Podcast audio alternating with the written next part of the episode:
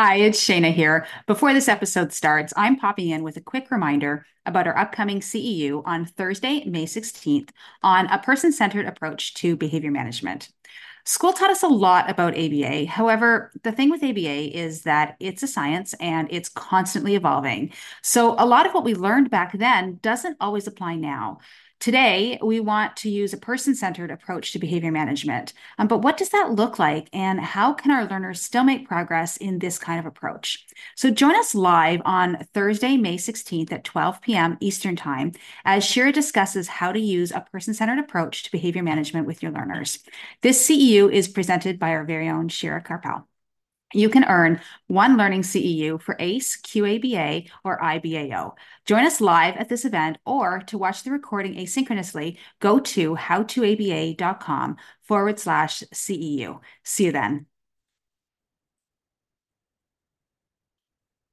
Hi, I'm Shira Karpel. And I'm Shayna Gaunt, and we're board certified behavior analysts. At How to ABA, we provide practical resources, community, and support to ABA professionals. In each episode of our podcast, we will be having real conversations with real people sharing real stories about ABA. We'll share relevant strategies and actionable tips that will make us all better ABA practitioners. It's the ABA content you need that you're not going to learn in a textbook. Did you know that we have monthly live mentorship meetings for our Behavior Pro members? We wanted to give you a sneak peek inside our mentorship programs. So we're answering some questions about being a BCBA in a school, as well as ABA assessments that you can use. Okay, so the way I you know approach education and bcbas in schools is I, I mean i love the marriage of the two because i think that part of what our field needs to work against is this idea that like ABA happens somewhere like in a room or in a clinic and it's outside of school, or at least that's how it was, you know, where we live and a lot of our experience with that. Um, when really ABA is, is good teaching and classrooms and teachers should know the principles of ABA because they are the principles of learning. And if we can help them understand the principles of learning, then all of our kids are better off. So very often schools feel like the urgency for a BCBA is on the kids who are, you know, the most behavioral or the most challenged or have a diagnosis. And um, are you? And if you're familiar with the the triangle, the PBIS triangle that that's usually where the bcba supports go it's we have this crisis we need a behavior plan and you know you need to you need to help and what I think is if you have the opportunity to focus on the 90% of the school and focus on making change within um, how the teachers approach all kids' behaviors, how classrooms are set up, how reinforcement looks in the classrooms, what are the principles of how kids get consequences. You know, a lot of schools are still using like send the kid to the principal's office or send them home. Um, what are what does reinforcement look like in the school? How trained are teachers on these concepts of learning, reinforcement, uh, punishment, you know, for lack of a better word. And I think by educating a lot of the school on those principles um, and understanding how those work, you would a eliminate a lot of the need for the behavior plans because a lot of things that we write in behavior plans are all of these antecedent strategies, which are reinforcement systems, which is skill acquisition, which is data collection, um, and it's stuff that can be incorporated on a class wide level. So that's the first good thing. And the second thing is all the kids are better off, right? It's not ABA is not just this thing that happens for kids who have challenging behavior. Um, we can incorporate it into a way where all kids are now getting this good teaching, this um, positive based interactions, um, all of the good stuff that ABA really has to offer. That's so much more than safety plans, um, which are important. But again, if we look at it from like a more proactive antecedent side of things, we could avoid a lot of those safety plans because kids can be happier, more productive, like right off the bat. So if I had it my way, I would, as a BCBA in the school, um, focus on teacher training, like offering workshops, offering training for teachers and support staff on those kind of topics, on on principles of learning, on reinforcement, on shaping, setting up reinforcement systems in your classrooms, why you need to use visuals in teaching, all of those really important topics um, which we also happen to have like staff training slides on that you could probably use some of that if you were looking to do some of those trainings. Um, that would be that would be one you know good place to focus.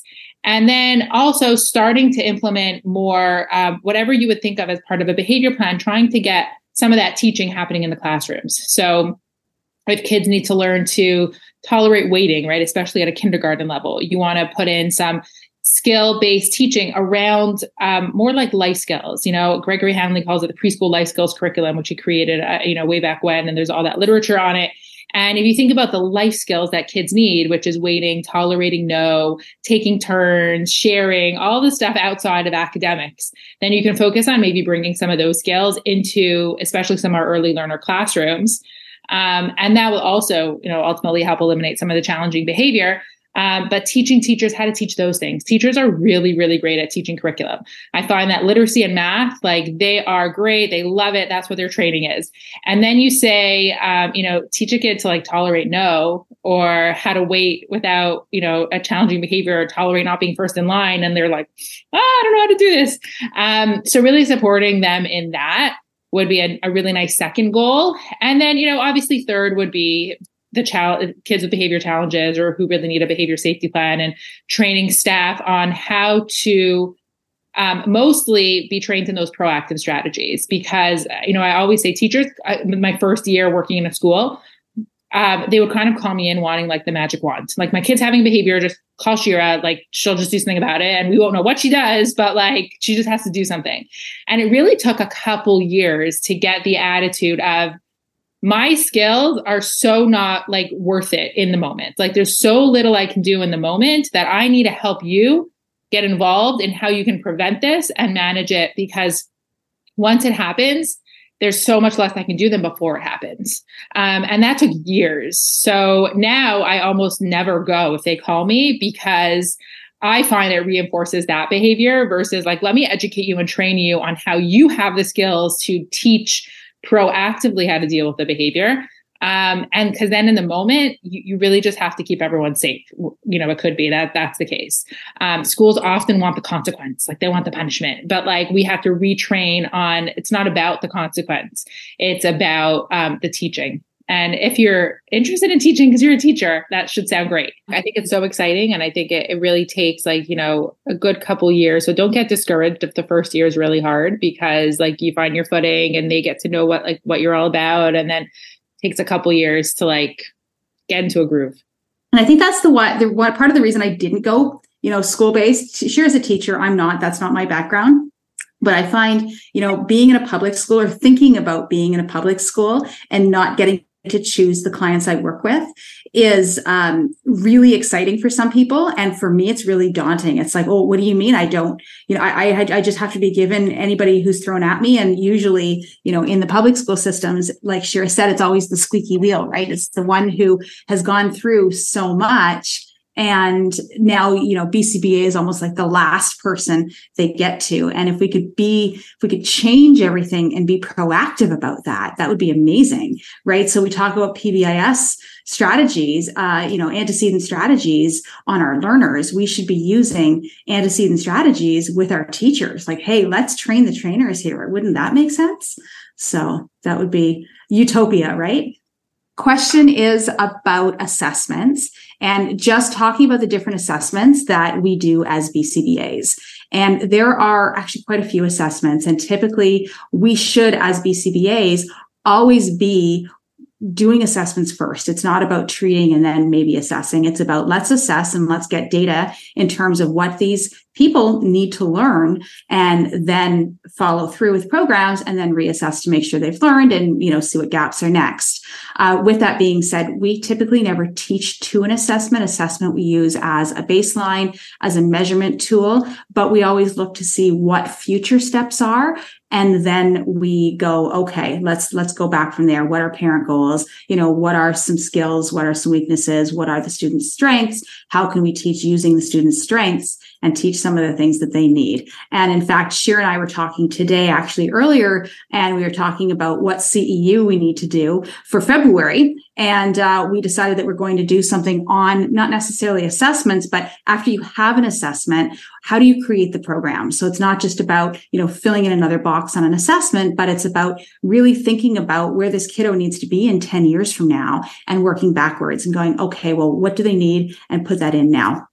But That's not the question. The question is about assessments. So, you know, there's a few basic assessments or just, you know, general assessments that BCBAs use. One of them is the ABLLS, the Assessment of Basic Language and Learning Skills by James Partington.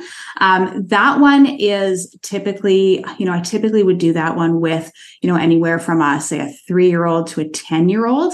Um, again, it's, it's not age normed, but it is a really great assessment in terms of looking at language. It breaks things down in into a lot of feature function class, looks at requesting in that F section of the ABLLS. There's a whole section on requesting, and it really breaks that down. And I think that's awesome. Um, so that's a good one to use. There's the VB-MAPP, which is uh, Mark Sundberg. And that one actually is age, age normed. And funny enough, when the ABLLS first came out, it was Mark Sundberg and James Partington together on the first edition of the ABLLS. And then the second edition of the ABLLS came out, the revised version. It was just James Partington. And then Mark Sundberg, you know, broke away and did the VB-MAPP. So they are very similar to each other. The VB-MAPP is age normed.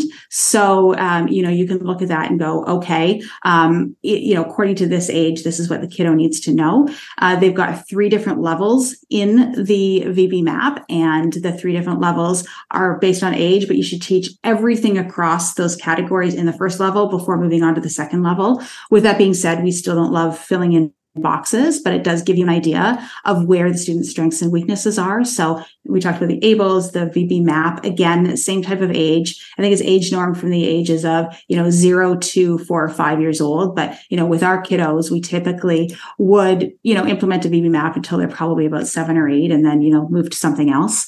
Um, for really young kiddos who have zero language, no joint attention, what have you, I would use uh, Early Start Denver model. I love that assessment. Um, it's just really, you know, play based, you know, get down and play and, you know, really basic things like can they follow a point, you know, to do this, this, and this, you know, do they make any, you know, eye contact or joint attention, shared attention, I think is what they call it. Do they share toys? Do they show toys? How do they play with toys? Uh, that kind of stuff. So that's really awesome for a really beginner learner. Um, and then, you know, I always say, you know, with, you know, if someone's outgrown of an ABLLS or VB-MAPP, say, you know, they, you know, they can pretty much answer most of those questions on there. You could move towards what's called the peak assessment. Peak assessment is by Mark Dixon and it is based on more relational frame theory or like inferencing, right? So if I say, you know, or if I look at the window and I see that, you know, someone's wearing a winter jacket, I'm going to make the inference that it's really cold outside and I'm going to need to put on a winter jacket to go outside. No one told me it was cold, just doing that. So the peak gets into kind of more advanced language things in generalization. Um, and then there's also the life skills assessment. James Partington, who wrote the AFUL, ABLLS, also did the AFLS, um, which is an assessment of functional living skills. And, uh, you know, you can implement that pretty much at any age, but usually, you know, I say from kind of 10 onwards is we really, really want to make sure that our kiddos have that functional um, living skills. So those would be the main assessments I would say. So, you know, going in order from like youngest or earliest to latest, I would say would be the ESDM and then the VB-MAPP, the ABLLS, um, the peak and the AFLS is what I would say. Shira, anything else? Yeah, I think there are then ones that are more specific to the skills you want to teach. Um, there's the inventory of good learner repertoires, which is um, more, I would say, like school related skills. If you're looking at like a classroom type program, um, there are some social skills assessments, there are some life skills assessments. And the idea is that none of these assessments that we're talking about are even like standardized. Like, it's not the kind of assessment that you get any kind of like result from or diagnosis from or anything like that. But the idea of an assessment is that it's almost like the pre test, post test style of data collection. So you really could take any version of a checklist or anything like here are the expectations or the skills that we want to see um, and there are there are lots of versions of that. Teach the skills, assess on the same on the same scale. Did they make any progress? Like that's really what you're looking at with an assessment. And um, while it is super important, I don't want to like overvalue like any. You can only use an ABLLS, and I know like listen for insurance and all of those things that it, it does become an issue to use one of those assessments um, but there are so many other options more for good practice if you're looking at a specific set of skills in knowing how to baseline those skills, how to choose the right kind of checklist or the right kind of way to assess those skills, teach the skills, and then reassess the skills, which is really what an assessment is. Um, so we've even developed like some of our own assessments based on the needs of our program and the needs of our school. Um, and yeah, once you get more familiar with it, you'll you'll be able to do that too. And I think the idea is that you need to be able to, like we were just talking about this earlier, really see the big picture. Like, what is it that we want this student to be able to do? Um, what is going to be, you know, if, if we're really working on like a life skills program, oh, we didn't mention EFL. That's also uh, essential for living um, assessment, which is a lot of like must haves, nice, ha- nice to haves, and, and other skills that are related to functional living. So you really have to think big picture. Like, where is this student going? Is this student going to be on a mostly academic program? Are they doing mostly language based goals? Are they ultimately going to be working towards life skills and functional living skills? And that will really help guide you in choosing the right assessment. Um, and then also ultimately choosing the goals from those assessment because no assessment is perfect. Um, and you really, as the clinician, have to get to know what it is that you're looking for and wanting to what what information you want to get from that assessment hopefully that was a really quick overview. Yeah, definitely a learning process. So just be open to like lots of learning. Yeah. And you know what? One thing at a time. Try not to take on too much. Like it's, you know, as a new BCBA, you know, you want to learn everything all at once. And and oftentimes, you know, with work, it's like, well, you got to do this and you got to do it now, or you got to do it as of yesterday. And you're like, what, huh? Uh, and it can be really overwhelming. But um, we're here for you. I promise. We're here for you. We can walk you through every step of the way. Keep coming to these mentorship meetings. Um, watch our CEUs, and that'll help as well. Um, but really try and keep it simple and learn one thing at a time. So don't try and learn all these assessments and be a master in all of them. You know, take one and really learn it, and then take the next one and really learn it. In summary, we gave you a sneak peek inside our mentorship program by answering member questions about being a BCBA in a school and common ABA assessments. Thanks for joining today's conversation. Wherever you get your podcast, please go and subscribe, rate, and review so others can find out about us too. For more from How to ABA, including free resources and ABA materials, visit our blog at howtoaba.com and make sure that you're following us on social media for more practical tips and updates.